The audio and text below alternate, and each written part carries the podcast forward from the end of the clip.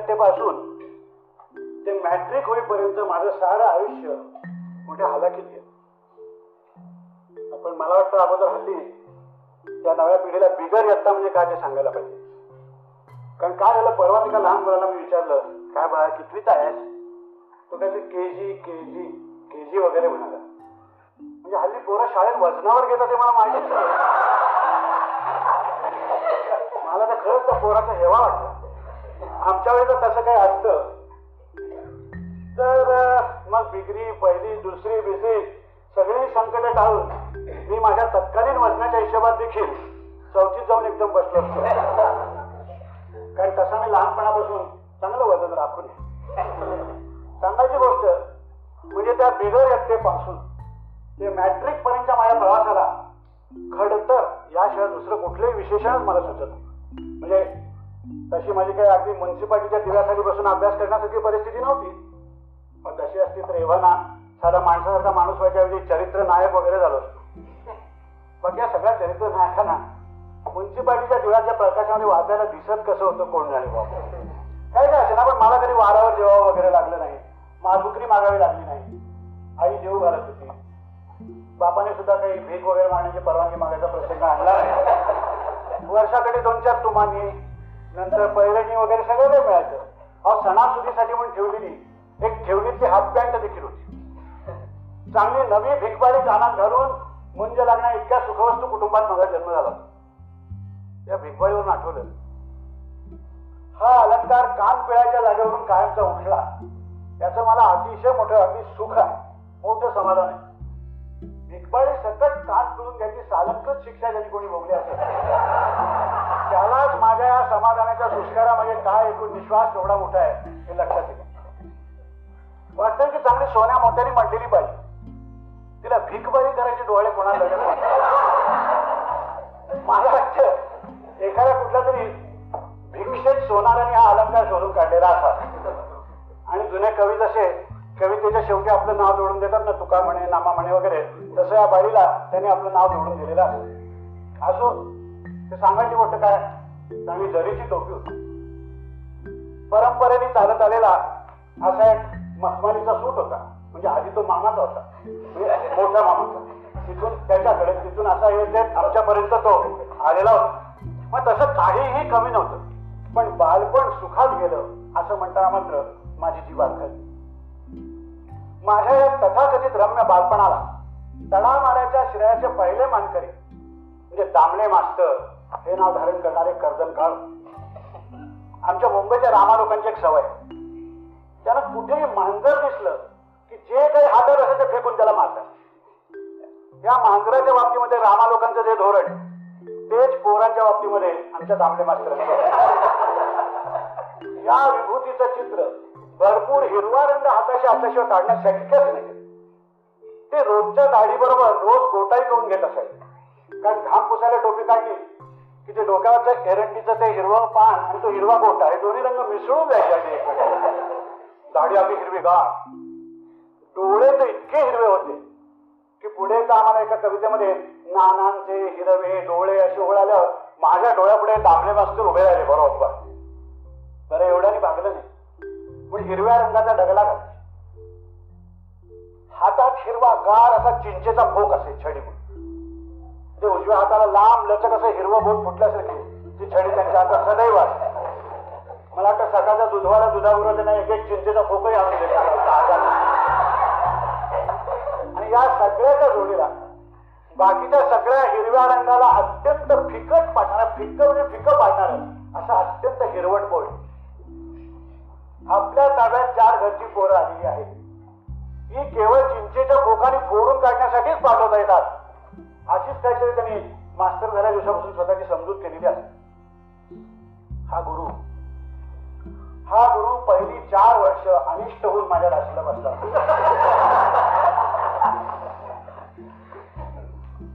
त्या काळात प्रत्येक वर्गाला स्वतंत्र खोली, स्वतंत्र मास्टर अशी चैन परवडण्यासाठी नव्हती.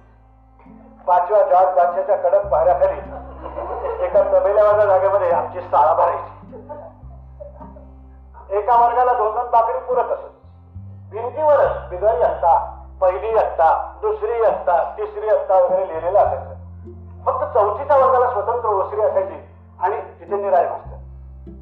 हे तीन वर्ग जे होते आणि बिगरी धरली तर चार, हे दामणे मास्तर एकटे हाकीत असत. दामणे मास्तर म्हणजे असे चौफेर शिकवायचे, चौफेर म्हणजे तोंडाने दुसऱ्या व्यक्तीला दिशी, हाताने पहिल्या वर्गातल्या कुठल्या तरी मुलाच्या विधात्याने केवळ शिक्षाच करण्यासाठी निर्माण केलेल्या भागावरून छडी उमटवण्याचं कार्य तेवढाच तिसऱ्या व्यक्तीला काहीतरी शुद्ध लेखन. आणि हे चालू असताना एखाद्या मुलाने धरलेले अंगठे सोडले की बघतोय हा भाषा आणि मधूनच तपकी रोड. या सगळ्या क्रिया म्हणजे जोडी जोडीने चालायची. बिगरी, पहिली, दुसरी, तिसरी असे चारही वर्ग ते एका जबरदस्त तोंडाच्या सामर्थ्यावरती हातत होते.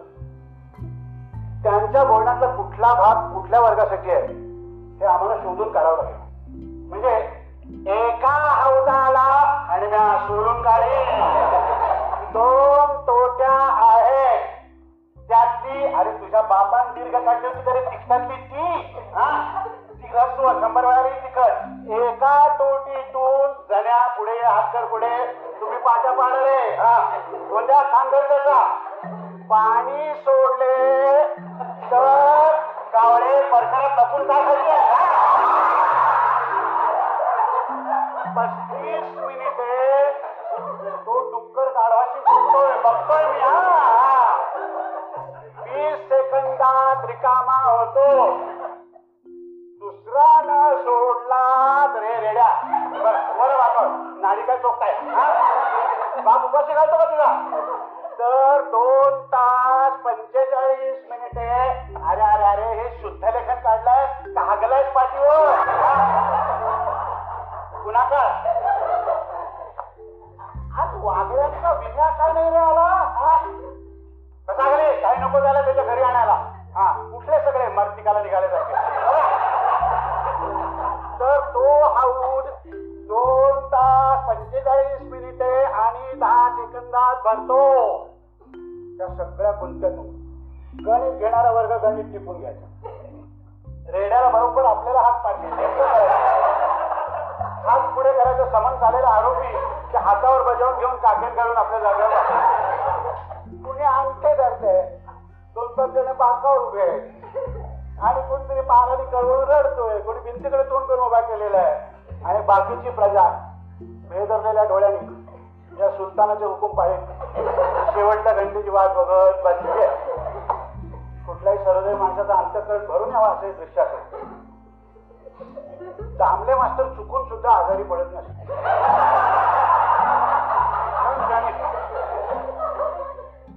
अ चौथीच्या सोळणकर मास्तर मधून मधून आजारी वगैरे पडायचे, त्यांच्या वर्गाच्या मुलांना गोष्टी सांगून हसवायचे, गाणी बिणी म्हणायचे. आम्ही या सुरुवातीच्या जगतांचे कष्ट शेवटी सोळणकर मास्तरांच्या वर्गात जायला मिळणार म्हणून सोसत होतो. पण नशीब हे आपल्या मनाप्रमाणे वागत नाही. हा धडा आम्हाला फार लहानपणी मिळाला आणि चौथीच्या वर्गात आम्ही गेल्यावर दामले मास्तरांची तिथे बघा आणि पहिल्यांदा गाणी मांडणारे गोष्टी सांगणारे मास्तर खालच्या वर्गात. शालेय जीवनामध्ये गणित, भाषा, इतिहास, भूगोल, ड्रॉइंग आणि व्यायाम हे शटरिंग त्यातला गणित हा मला मला सगळेच आठवतो. त्याच्याकडे कुठल्याही एका विषयात मी गचकलो विचकलो नाही, पण कोणाशी खास मैत्री वगैरे जमवली नाही. म्हणजे एखाद्या दुबळ्या राष्ट्राने सगळ्यांची मित्रभाव ठेवून वगैरे असावा तसलंच आमचं धोरण होतं. पण या सगळ्या विषयांची माझ्या बालपणाला म्हणजे आधी वाळवी लागलेली होती. रात्रंदिवस मी माझं बाळ ते पोखरीच होती. अ मी पाढे घडाघड म्हणायचं पण घाबरून त्यातल्या तेरा सतरा एकोणीस या पाड्यात मी अजून सुद्धा घालवतो. या सगळ्या संकटातून सुटत सुटत सुटत विसाच्या का तिसाच्या पाड्यावर आलो की आपल्या पोटात एक लहानचं भांडलंय, त्याच्यात जीव नावाची वस्तू पडल्यानंतर गार वाटतं. मॅट्रिक नावाच्या एका जीवावरच्या दुखण्यातून उठल्यानंतर पुन्हा माझ्या वाट्याला कधी तेरा सतरा एकोणीस तेवीस एकोणतीस कधी चुकून सुद्धा आलेले नाही. पाऊन की, सवाल की, दीड की, अक्कर की, आऊट की याची प्रत्येक गतजन्मीची चेटकी आहे.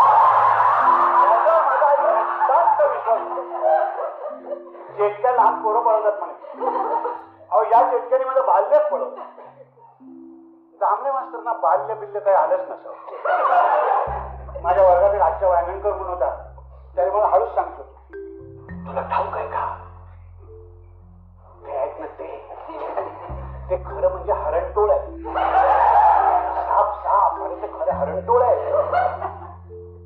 सकाळी मास्तरचं शो घेऊन येतात, रात्री पुन्हा सापले साप. सगळे पोरं हळूच दामले मास्तरांना हरणटोळ हा एक हिरवागार साप म्हणे माणसाच्या टाळूचा चावा घेतो. दामले मास्तरनी आमच्या चिमुकल्या डोक्याची तीच दुर्दशा चालवली होती. पाढे, हिशेब आणि गणित ही त्याची म्हणजे आवडती हत्यार. आम्हाला डोक्याबरोबरच डोळे बिघडवणारं एक गोखल्यांचं अंक गणित असेल, बारीक टाईपात छापलेलं आहे. इतकं कुरूप पुस्तक त्यानंतर मी पुन्हा घरी अहो गणितवाले गोखले हेच ते गोपाळकृष्ण गोखले हे कळल्यानंतर त्यानंतरच्या सगळ्या पिढ्या त्यांना सोडून महात्मा गांधींच्या मागे का गेल्या.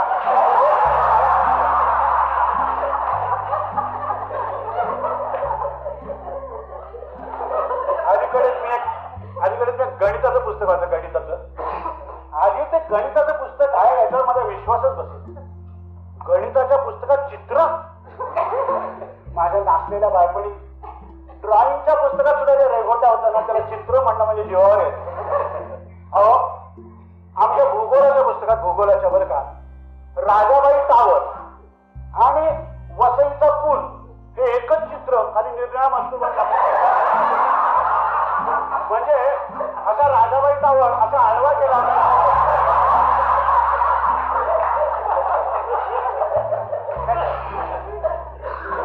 गणिताच्या पुस्तकाने चित्र म्हणून ना महाराज राहिले. खरं सांगतो माझ्या ते गोखल्यांचं अंकगणित आठवल्याने भडबडून आले.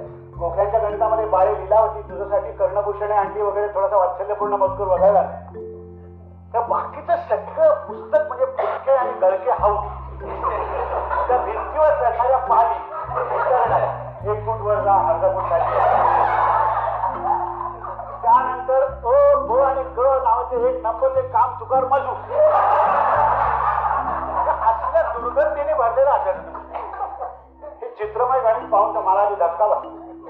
आणि या नव्या गणितातलं अहो काय काय गणित सुद्धा घातलं तर काय सुंदर भाषेत तुम्हाला सांगतो. वा वा काय गोड शब्द. बाळांनो आमच्या वेळी हा शब्द शाळेत मोठ्याने उच्चारायची सरकारी शाळा खात्याला बंदी होती. आम्हाला बाळपण वगैरे झाले कारक्या. आणि इथे बाळांनो तुम्हाला चॉकलेट आवडते ना, अरविंदच्या वाढदिवसाला त्याच्या आईने शंभर चॉकलेटे आणली होती. गोडगोड चॉकलेट सुंदर सुंदर चॉकलेट. तुम्ही चांद्या जमवताना त्यात चांदेली कुठला मजकूर मला वाटला.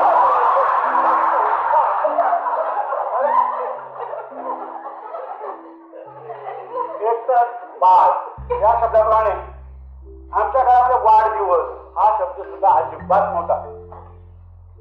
नवीन वर्ष लागायची घोषणा ती फक्त घोडा नऊ वर्षाचा झाला आणि लोटला का काढवा लागला शब्दामध्ये व्हायचं. फक्त गाढवाचे लाथा मारायचा अधिकार मात्र घोषणा करणाऱ्यांच्या स्वाधीन. आता जिथे वाढदिवसच नाही तिथे कुठल्या चाक्याची चॉकलेट बिकलेट काय आम्ही क्वचित खाल्ल्या त्या चाक्या. आणि मुख्य खाद्य म्हणजे छड्या. गणिताचं जाऊ दे नसतं एकेकाच्या नशिबात, निदान कविता तरी. पण दामले मास्तरांच्या हिरव्या रंगाच्या प्रेमामध्ये पूर्वजन्मीच्या त्या हरणटोळाप्रमाणे इस्लामच्या हिरव्या प्रेमाने पेटलेला औरंगजेबाचा काहीतरी एक अंश असावा. कवितेला चाल लावणं हे त्यांना अजिबात मंजूरच नव्हतं. अहो काय सांगू तुम्हाला, आम्हाला एक छान कविता होती बरं का. देवाजीने करुणा केली भाते पिकुनी पिवळी झाली. आहा काय दामले मास्तर म्हणायचे ते. देवाजीने करुणा केली भाते पिकुनी पिवळी झाली. हे ऐकून ती हिरवी भाते देखील पिवळी झाली.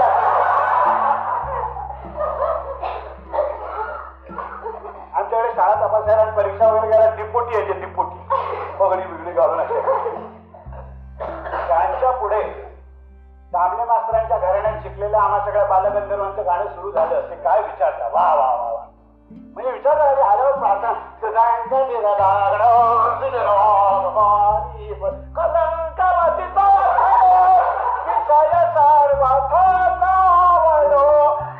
हे एकदा सुरू झालं त्या बिचारा दिपोडीच्या पगडीच्या जेरमिळा देखील कलंक मतीचा झडला झाला. त्याचं फक्त विषय सर्वथा नावडो हे आम्हाला अगदी खरं वाटत. शाळेला काही लोक कोंडवाडा म्हणतात. कोंडवाडा आमचा कोंडवाडा नव्हता, कसाई खाना होता. कसाई खाना तीन वर्ग मिळून तीस चाळीस कोकरं आणि दामले मास्टर नावाचे कसाई. त्यावेळेस शाळा खातं देखील काय खाऊन ती गणित भूगोल इतिहास पुस्तकं लिहित होतं. देव झाले एकदा दामले मास्तरना काय दोष द्यायचा. अनेकांच्या सूर्या आमच्या कोवळ्या मानेवरून फिरलेल्या आहेत. त्या काळात त्या सामुदायिक कत्तलीमध्ये तत्कालीन आई बापू आणि जे पाहुणे याच्या पंक्तीला ते ते मोठे औषधी भाग घ्यायचे, कारण शाळेत खाल्लेला मार्क आखीत दडवून ठेवावा लागायचा. घरी तो दिसला की पुन्हा तिथे समाचार. माझं बालजीवन होरपून टाकण्याची पहिली जबाबदारी दामले मास्तरांनी घेतली आणि नंतर अनेक मास्तरांनी त्यांना हातभार लावला. भाषा हा माझा अत्यंत आवडीचा विषय. मागल्या बाजूवर बसून ती सारखी वापरीत याचा मला अनावर मोह होता. शाळेत खाल्लेल्या एकूण मारापैकी मी तीन चतुर्थांश मार हा वर्गात बोलण्याबद्दल खाल्लेला. आमच्या काळामध्ये सगळ्या शाळांचं बोलचिन्ह एकच होतं, गप्प बसा. नाही कसं लिहिलं असं नाही, ज्ञानेन सदृशम प्रज्वालितो ज्ञानमय प्रदीप कायचे निर्वाह प्रतिपन्न वगैरे वगैरे महामनुष्य युद्ध काय वाटत ते, पण सगळ्याचा अर्थ मात्र गप्प बसा. शाळेचा पहिला दिवस मला आठवतो. अहो कैदी किती निर्धावला तरी गजा आडता तुरुंगाचा त्याचा पहिला प्रयोग त्याला कसं काय विसरले. माणसाला मुलांना डबे भरून देऊन त्याने छान कपडे बिडे चढवून त्यांचा भांगण काढून शाळेत पोचवणाऱ्या आया त्यावेळेला जन्माला यायच्या होत्या. त्यावेळी म्हणजे आसपासच्या चार कोडांच्या घोळक्यामध्ये आपलं चालतं डकल ते वाहत वाहत वाहत जाऊन आपोआप शाळेला लागत. कधी तरी ते शाळेत जात याचं ते जन्मदात्याला स्मरण होतं. मग तरी तरी तीन चार वर्षातून एखाद्या बाबत मुलाला विचारायचा, अरे तिकीट असते गडा तिसरी गडा सांगितलं. मास्तरांचे त्याकडे गुरुजी झालेले नव्हते, तसेच आई बाबांचे सुद्धा पालक झालेले नव्हते. पालक ही आमच्या भाजी होती. वर्गात देखील मास्तर पालकाचा उल्लेख बाप मेला का तुला निर्मळपणाने करायचं. एकूण स्वच्छ आणि साधा जमाना होता. शाळेमध्ये बापाने येणं हे बाप मुलगा आणि मास्तर या तिघांनाही रुचत नसतं. परस्परांचे संबंध संपूर्ण तिरस्कारावरच आधारलेले होते. वडिलांनी मुलाच्या प्रगतीची परीक्षा करणारी चिठ्ठी पाठवली ते मास्तर सांगायचे, तुझ्या बापाला सांग म्हणा आम्ही हजामती करत नाही. आश्चर्य म्हणजे या वाक्याचा वर्गाच्या न्हाव्याच्या मुलाला देखील राग यायचा.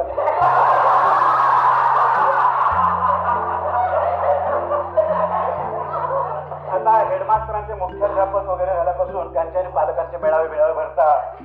पण पूर्वी या दोन्ही शत्रूंची निरनिराळ्या आघाड्यांच्यावरती लढाई करावी लागायची आणि मार हा निमूटपणाने खाल्लाच पाहिजे असं दंड. मास्तरांनी छडी मारला तिथं रडा बिडावं वाटलं तर मोकळेपणाने रडता येत नसे. रडायला झालं बाप मेला का तुझा देवर म्हणजे मार हा आम्ही हसत हसत खाऊ. शेवटी शिक्षकांच्या आभाराचं भाषण करून खाली बसावं आमच्या गुरुजनांची इच्छा. पुढे सवयीने असे न रडता मारबीर खाता यायला लागला आणि कोडगेपणा नावाचा एक अलौकिक दैवी गुण वाढलेला लागतो. याच कोडगेपणाचा अमर्याद विकास झाला की त्यातूनच मग स्वतःच्या मुलांना अमेरिकेला पाठवून दुसऱ्यांच्या मुलांना शासकीय मराठीत शिका असा उपदेश करणारे पुढारी तयार होता. कोडगेपणा हा तसा इहपरलोकी कल्याण करणारा गुण आहे. इंग्रजाच्या राज्यावर सूर्य न मावळण्याचे दिवस होते. त्यामुळे स्वदेश स्वभाषा स्वधर्म याविषयी चुकूनही प्रेम उत्पन्न होऊ द्यायचं नाही याची शाळा खातं भरपूर खबरदारी घेत असे. भाषा या विषयाचं म्हणजे आम्ही ठळक हे केले होते, गद्य आणि पद्य. जे गद्य नाही ते पद्य, जे पद्य नाही ते गद्य. आणि या गद्य पद्याच्या उधार आहे, मला आता बहुधा तलाठ्यांच्याकडून काढून घेतात. जमिनीच्या क्षेत्रफळाच्या सात बाराच्या उतारे इतकेच ते निरस असायचे. म्हणजे भाषा आयुष्याची प्रेम उत्पन्न होण्याची शंका जरी उत्पन्न झाली ना काही की त्याच्यावर एक एक उतारा लागू पाहिजे. लेखन हे ऱ्हस्व दीर्घ अनुस्वार आणि विरामचिन्ह एवढ्याचा योग्य उपयोग करता आला म्हणजे झालं बा. पद्य म्हणजे पाठ करायच्या मात्रेचे वाचन. उदाहरणार्थ आम्हाला कविता होती बरं का, प्रफुल्ल हो आणि सुपुष्प ठेले. आता प्रफुल्ल हो आणि सुपुष्प ठेले याच्यामध्ये फुलाविषयी काहीतरी आनंददायक बातमी आहे याचा पत्ता आम्हाला लावू देत. एकदम मास्तर करायचे, प्रफुल्ल हो आणि सुपुष्प ठेले. ठेले म्हणजे काय? ठाकले. ठेले ठाकले असे ते शब्द ठो ठो ठो करत आले. तिथे सुपुष्प म्हणजे कुठल्या तरी दरोडेखोरांना पश्चिम विचारून आलेलं नाव आहे असंच आम्हाला वाटत होतं. ते पद्य तर गर्भगाडीत दोन पाठ करावं लागेल. किंबहुना भीती पोटीस ते पाठ होईल. पाठ्यपुस्तकामध्ये मुलांना आवडेल असा मजकूर शिरू द्यायचा नाही याची शाळा खाते विलक्षण खबरदारी घेत असते. मोरोपंत, वामन पंडित वगैरे पद्य विभागातले मोठे मातबर अधिकारी होते. काय विचारू नका. त्यामुळे तिथे अन्वय अर्थाच्या चरखा करून पिळून निघाले. आता उदाहरणार्थ देवळामध्ये कीर्तन करायच्या तोंडी म्हणजे आधी खडी साखरेसाठी लागणारी आर्या. वर्गात धडा होऊन आली की काळे चिरायला इतके करू. देवळात काय गंमत असेल? हा हा हा तो कर्णाचा साथ असं त्या जमिनीत रुततय. मग काय अगदी तो कर्ण सांगतोय तिथे अजून आला बरं का, रथचक्र उद्धरू दे श्रुती शास्त्रज्ञा महारथा कुलजा लागून हाणी आईला पाहते अमृता युधव व्यथा कुलजा. रामा रामा रामा रघोत्तमा रामा. काय मजा. आणि वर्गात अरे खरं सांग का जमिनीत रुतलेलं ते कर्णाचं ते चाक काढायची त्याची ती धडपड चाललेली पाहून माझं बालमन आधी भरून येईल. ड्रायव्हर कसा काय असेल पण एका टायर बसली ते आधी पंक्चर होतो त्याचा चेहरा.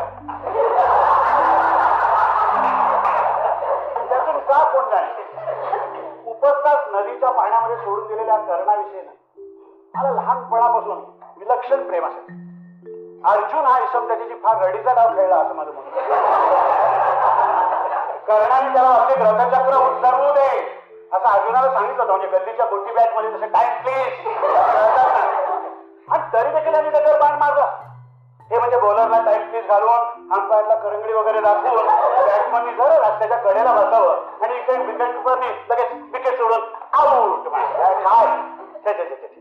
हा अर्जुन देखील आजची आठवणी. कृष्ण सुद्धा तिथे रडीचा चिकिकाव अंपायर सांगत त्यांनी केला.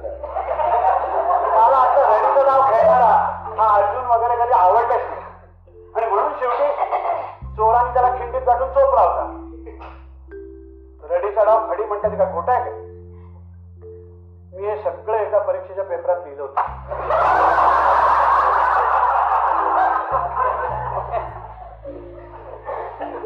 आमच्या मौलिक संशोधनाचं कौतुक सोडा पण त्या अर्जुनाला चोराने काय बदलला असेल. कारण गप्प बसा संस्कृतीमध्ये शंका विचारणं हाच गुन्हा ना. मी एकदा मास्तरांना विचारलं असं असं द्रौपदी होती ना, द्रौपदी द्रौपदी की द्रौपदी कपाळावरती कुंकवाचे पाच ठिपके राहते. आता मला सांगा या प्रश्नामध्ये मार्ग काय खाल्लंय. मोरोपंत नावाच्या कवितेला तुम्हाला सांगा पहिली दुसरी पासून मॅट्रिक पर्यंत छळ मांडलं. कविता ही अन्वय अर्थाची रांग लावायची सवय व्हावी म्हणूनच करतात अशी माझी समजूत होती. उन्हाळ कारकी जशी कधी ओळीने चालत नाहीत ना तसे शब्द नेहमी क्यू मोडून इकडून तिकडे जातात. कारण त्यांना कान पकडून आणून नीट रांगेत उभं करायचं. न तरी शस्त्र करीवी गोष्टी सांगे न युक्तीच्या चार म्हणजे काय हे कळलं तरी आपल्याला तरी नाही. मी शस्त्र करी न धरी चार युक्तीच्या गोष्टी सांगेन अशी त्या शब्दाची व्यवस्था करून मी म्हणजे मी शस्त्रपती हत्यार तरी म्हणजे हत्यार असं करत करत प्रवास झाला. कवितेच्या वर्गामध्ये हा असा पंचनामा चाललेला असताना मला जे गाठ झोप लागायची त्याची हजेरी तुम्हाला खरं सांगतो संगीत नाटकाला गेलो तरी लागत नाही. कवितेमध्ये काही कण असे कण त्यांचा पत्ता लावला. मग काय अंदा क्रांता ऐसे बोला जेथे मामा गागा हरावे. मामा कुठे आला, गागा कुठे साठला, हे सगळे शोधून काढा. संधी आणि समासांचा गुत्ता सोडवा. द्विगु वगैरे भडजीची सोय बघा. अहो काही वृत्तांच्या नावाचा आणि देशी औषधांच्या नावाचा माझा इतका लोटा होत असेल की एकदा मी उपेंद्र वज्रा याच्याऐवजी दत्रू गज केसरी आता ते म्हणे काहीतरी गजकरणाचं मला होतं. मास्तरांनी माझा लघुकान चांगला गुरु केला. थोडक्यात म्हणजे काय की फणस सोलतात ना त्याची कविता सोलायची, गरे फेकून द्यायची आणि बाकीचा भाग सावध बसायचा. असे कवितेचं शिक्षण आमचं चालायचं. इंग्रजी दुसरी मध्ये आम्हाला गोळे मास्तर नावाचे एक मास्तर कविता शिकवायचे. हे गोळे मास्तर होते ना, हे सगळ्या कविता म्हणजे कळवण्यास अत्यंत दुःख होतं असा चेहरा बोलून शिकवत. त्यांनी फक्त गोपिकाबाईचा पुत्र शोक आणि म्हातारी उडता नाही याची तिचा राजी एक दोन अतिशय तन्मय त्यांनी शिकवल्या. अर्धवट झोपेस आणि अर्धवट बेशुद्ध शावस्थेस ते अशा कणकेचा गोळा ठेवला रवी खुर्शीत आणि तासभर सर्व विद्यार्थ्यांना अगम्य अशा भाषेमध्ये बोलतात. त्यांच्या तासाला ते आणि मुळे मुलंच काय पण फळा सुद्धा तुम्हाला समजा दोन पाय पुढे आणि अशा हात उशाशी घेऊन आम्हाला कविता काय छान होती. तुम्हाला म्हणतो खबरदार जरा टाच मारुनी जाल पुढे चिंधड्या उडविना राई राई वटा. आज गोळे मास्तर शिकवायच्या. हा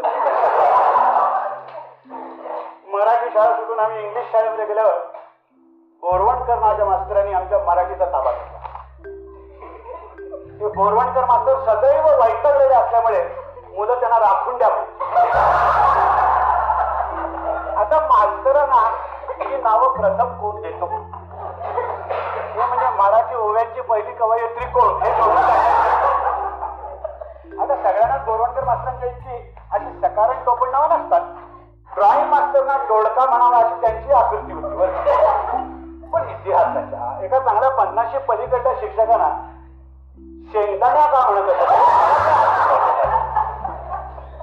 हा राखुंडा होता ना, राखुंडा हा माझा सदैव डोक्यात राख घालण्यासारखाच वागायचं. त्यांचं हेडमास्टरांचं बळ नव्हतं. मुलांच्या बरोबर वय उघडा करायचं बरं का सरळ. हेडमास्टरांचा उल्लेख that's war enemy of mine वगैरे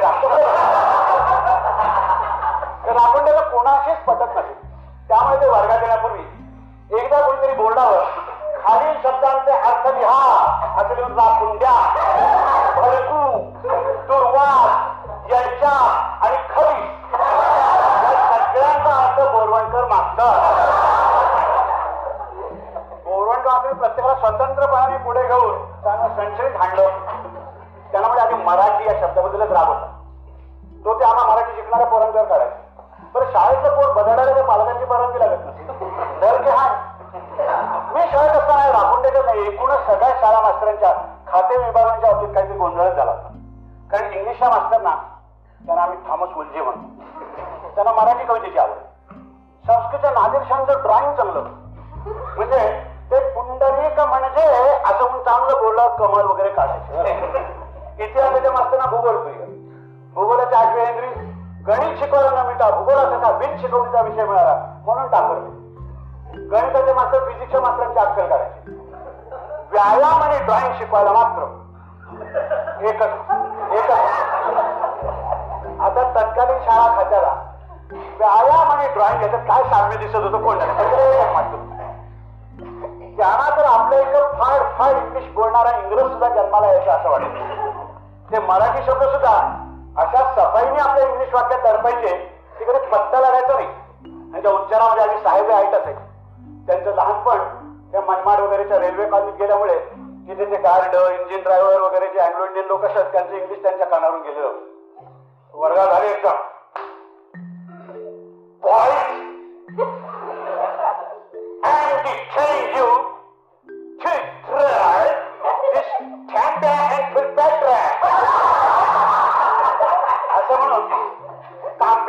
चित्र करायला काय विचार. संस्कृत नागरिकांचं आपलं बरं होतं बरं का. वर्गात आल्याबरोबर डोकेचा रुमाल काढून हे टेबला ठेवायचे आणि where where we last time विचारून पुढे संस्कृत शिकतो इंग्लिश तू.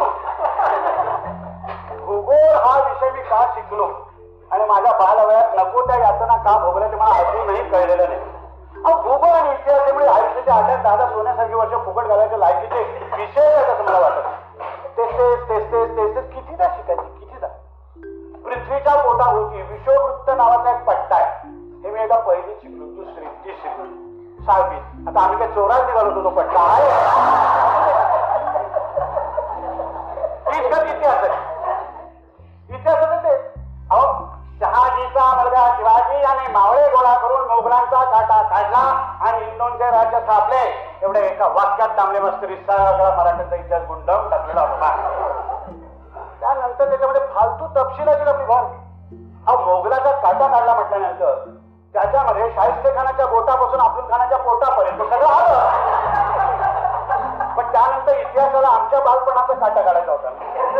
म्हणून मग तहाची कलमे, वंशावळ्या काय, तुगलू वंश काय, बहामनी काय, मलिक अब्बर काय, चांद बिबी काय, कुठल्या आयुष्यात ज्यांच्याकडे सोळ्यात सुद्धा करावं लागलं नाही असल्या या महापुरुषांनी त्या रम्य बालपणाची म्हणजे चव घालवली. आता हा शिवाजी नाटकात नाटकात काय मजा करून जायचं तुम्हाला वा वा. इतिहासातला शिवाजी आणि नाटकातला शिवाजी याच्यामध्ये देवळातल्या आणि वर्गातल्या आगे इतका फरक होता. इतिहासातला शिवाजी काय फक्त सण लोकाला लावला आणि गॅदरिंग मधला शिवाजी म्हणजे काय बदौलत मनसुबा माय भवानीच्या आशीर्वादानं आणि वाय वडलाच्या पुण्याईनं हिंदू परंपरा शाही वगैरे म्हणायला लागला की ओरडून विचारायचं वाटे की शिवबा तुम्ही त्या इतिहासात जाण्याच्या आधी नाटकातच का वेळा.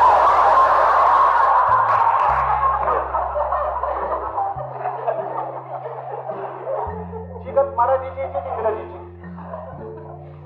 मला दोन मेड इन इंग्लंड गोष्टीविषयी विलक्षण प्रेम आहे. एक म्हणजे क्रिकेट आणि दुसरी म्हणजे त्यांची भाषा.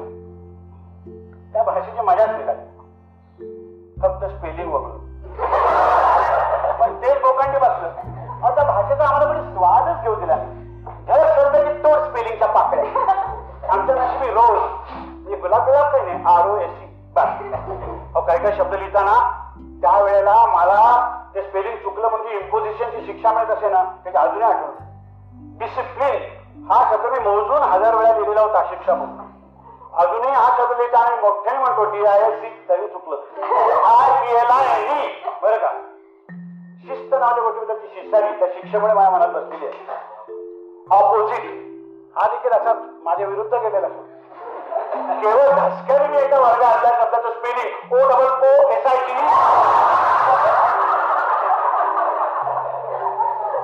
मास्तरांनी आमच्या विरुद्ध दिशेच्या ऑपोजिट. सुदैवाने त्यावेळी कानावर भिगवाडी नव्हती, धाकट्या भावाच्या मंजित ती त्याच्या कानावर गेली. आम्हाला इंग्रजी शिकवणारे मात्र होते ना, ते मात्र ते दशक ग्रंथी इंग्रजी शिकवायचे. त्यामुळे आम्ही ओम यज्ञेन यज्ञमाय जंतदेवाय सलिवरागे ज्या कॅन्जिल वेण टाकतो पाटोर ज्या पेटौ भूमी स्क्रौ कॅन्जिल एम टफिंग आफ्टर असं झालं की आम्हाला हो शांती शांत.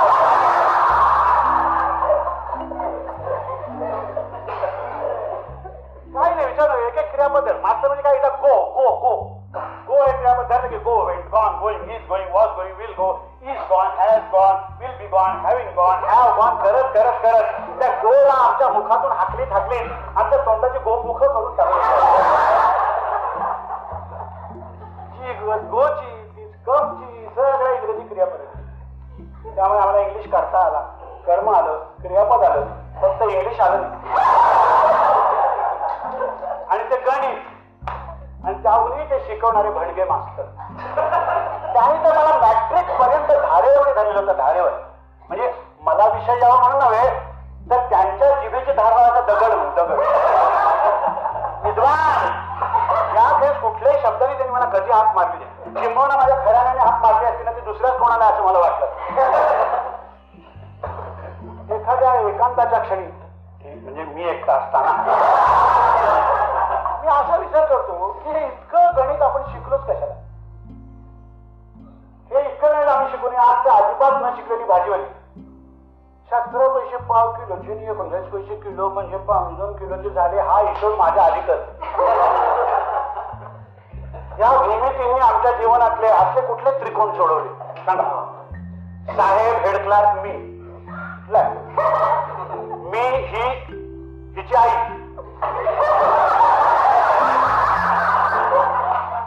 बस कंडक्टर भांडखोर पॅसेंजर पब्लिक हे त्रिकोण सुटले.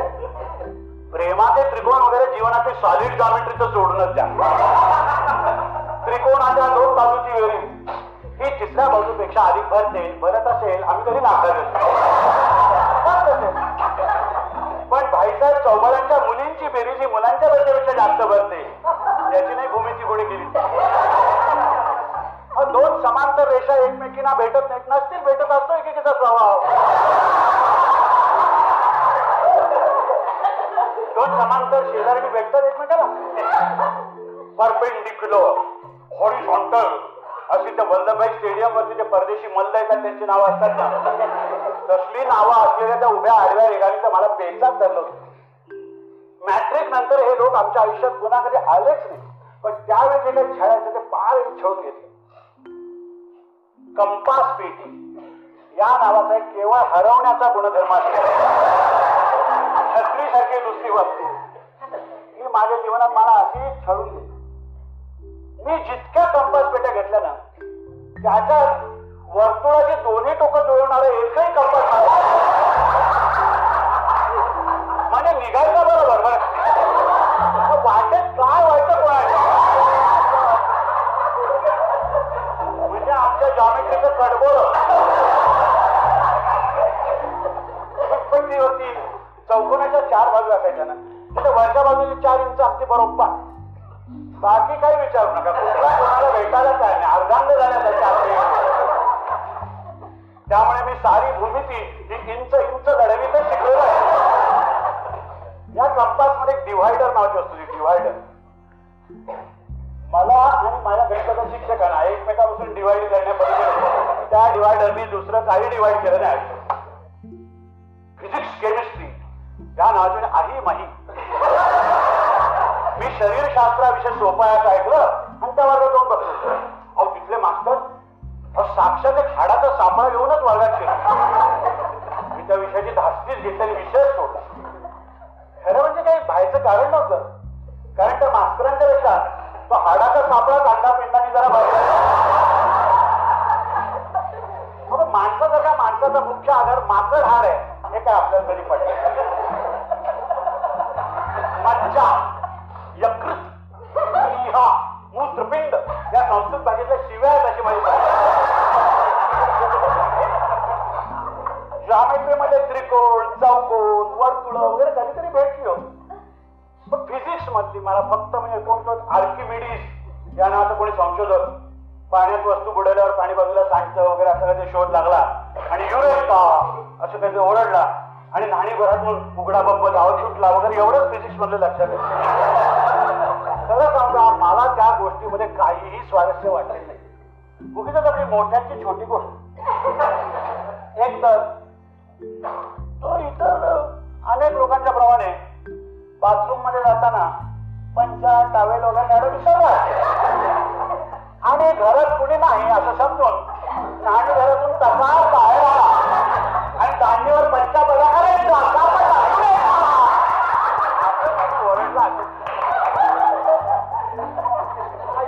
काय त्याचं कौतुक काय. समोरच्या मुलांचा एकही गुण पाहायचा नाही आणि कुठल्या तरी त्या पंचवाल्याचं कौतुक. गुण पाहायचा नाही सोडून द्या, अहो नाउमेद करायचं. इतिहासाच्या आमच्या प्रसुरे मास्तरांची गोष्ट आहे बरं का.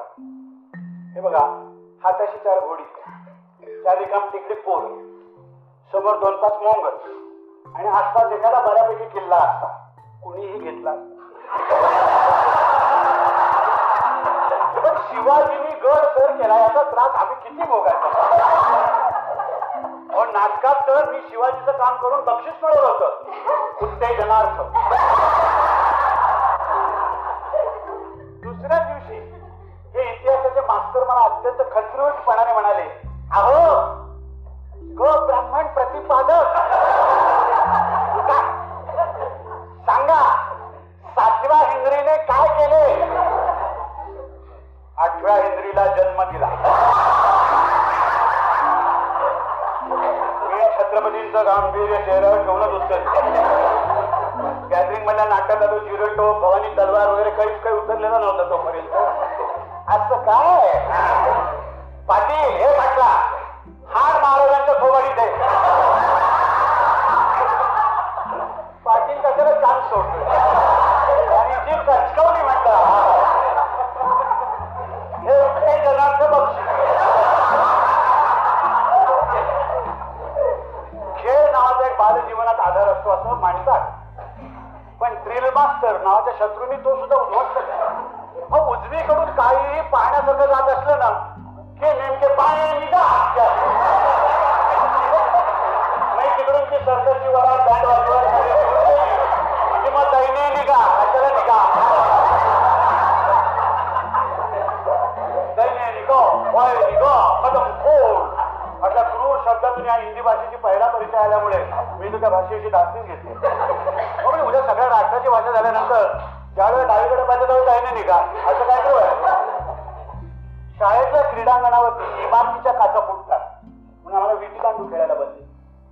क्रिकेट परवडायचं नाही.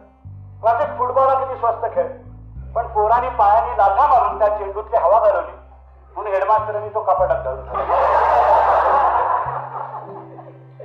आता सगळेच काय असे कर्तन काय नव्हते, काही भले शिक्षक असायचे, पण मंगळाच्या मुलीसारखे ते आम्हाला लाभत नसते. ते शाळा सोडून जाईल, दुसऱ्या वर्गावर जाईल आणि त्यांना जावं असं वाटायचं ना. ते मात्र दगडावरच्या शेवाळासारखं चिपटून बसले. त्यांच्याशी संबंध आला आणि कपाळ मोक्ष. आता कधी कधी आमच्याही बाजूने काही चूक आगळीक वगैरे व्हायची, पण चुकीच्या मानाने शिक्षा अमर्याद असायची. आता आमच्या वर्गाला हणमू खऱ्याने व्हिक्टोरिया राणी ती आठव्या हिंद्रीची बायको असं म्हणून काय त्याला गफलत केली होती. म्हणून काय त्याचा पेपर वर्गात वाचून समाजाला नवा इतिहास घडवणारे लोक आहेत. आमच्या हानी खऱ्याने आपला थोडासा नवा इतिहास घडवायचा प्रयत्न केला, पण म्हणून ते वर्गात पेपर वाचून दाखवले. असा वर्गात पेपर वाचून दाखवण्यामध्ये त्या मास्तरनी शिक्षक आणि विद्यार्थी यांच्यातल्या गुप्ततेचा करार मोडला. पेपर हा प्रेमपत्राचा गुप्त हा प्रेमपत्र हे कितीही आधी गो हो होड वगैरे जरी असलं तरी त्याचं जाहीर वाचन ही नेहमीच भाषा पिकवते. त्या प्रेमपत्राची पेपर हे मास्तरांच्या पोरांची ती खाजगी भानगड आहे. तिचा दोघांचा मार्गाने करावा हवा, तपशील उघडा करणं हे दुष्टपणा. पण जाहीर बदनामीमध्ये आनंद मानणारा छपकून मी शाळेचा पेपर वाचणाऱ्यानंतर जाहीर पेपर छापणाऱ्यांचंच नंतर पाहिजे. चांगला आहे याच्या ऐवजी त्याच्या खात्यावर जायचं आमच्या एखादा त्रिकोण काही औषधी युक्लिड साहेबाच्या अंधाराचा भुज्जा उंचावून जायचा. एखाद्या ठोकळ्याचं चित्र ते ठोकळ्या पलीकडल्या ड्रॉईंग मागचं सारखं दिसायचं. एखाद्या संस्कृतचा प्रत्यय हा जरा शास्त्रीवांच्या विषयाला निराळा यायचा. म्हणून त्या त्याची जाहीर बातमी अशा वेळी शाळा नामक तुरुंगाच्या भिंती तर त्याच्या आकाशाला लागतो. कुठल्याशा गोष्टीत म्हणे सिंहाच्या गोळीत आत शिरलेल्या जनावरांच्या खुराचे ठसे दिसत पण बाहेर येणाऱ्यांचे दिसत नसत म्हणतात ना. तसं शाळेत शिरताना उत्साही असलेलं आमचं बाल्य अकरा वर्षानंतर बाहेर येताना जळून राख होऊन बाहेर पडलेलं असेल. पण एवढ्याने जणू काही यथेच्छ तुडवून झालं नाही म्हणून पंक्तीच्या पाहुण्या आपली हौस भागून घ्यायची.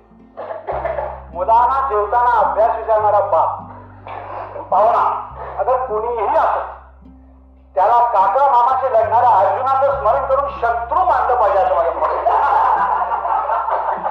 मग पंगत ही काय समाज सोडवायची जागा आहे?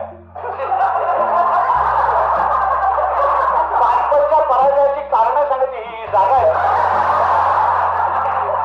जरी ह्याच्याचमुळे पाणपतचा पराभव झाला असता बराचसा तरी आमच्या एका पाहुण्याने मला विचारलं, काय रे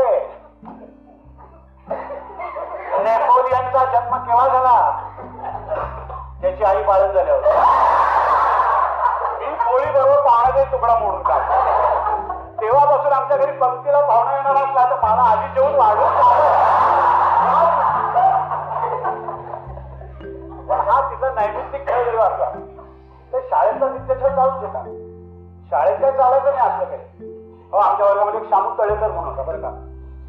तो वर्गात बसल्यापासून सदैव अशा सुशुभनावस्थेत असायचा. बाळाला ती सुरू होतात. एकदा भूगोलाच्या तासाला मास्तरने काय झालं, हे गणू मसाल्याची बेट कुठली? लगेच दसून बेडेकर आणि कुबोर.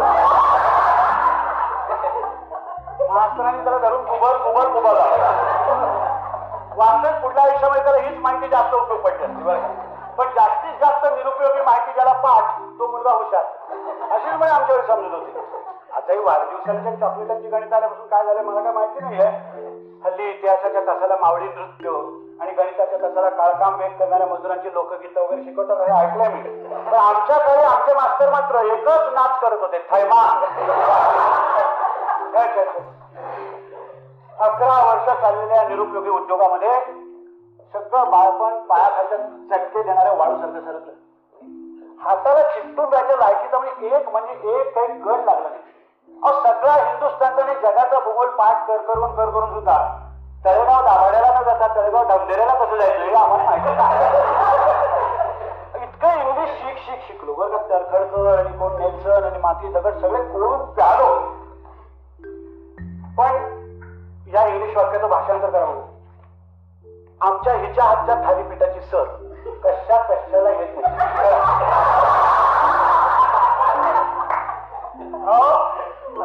उद्या आता थोरलीला बघायला येणार आहे हे इंग्लिश म्हणून साहेबाला सांगता येईल.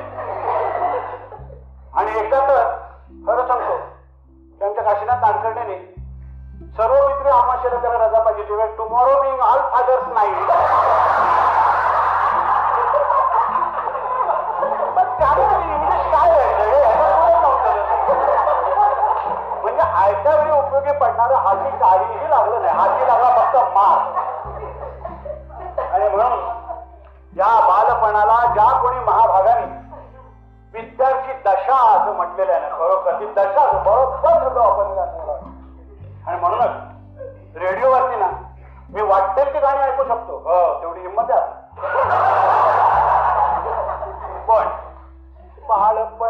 काळ सुखाचा सुरू झालं झालं की आमचा रेडिओ पार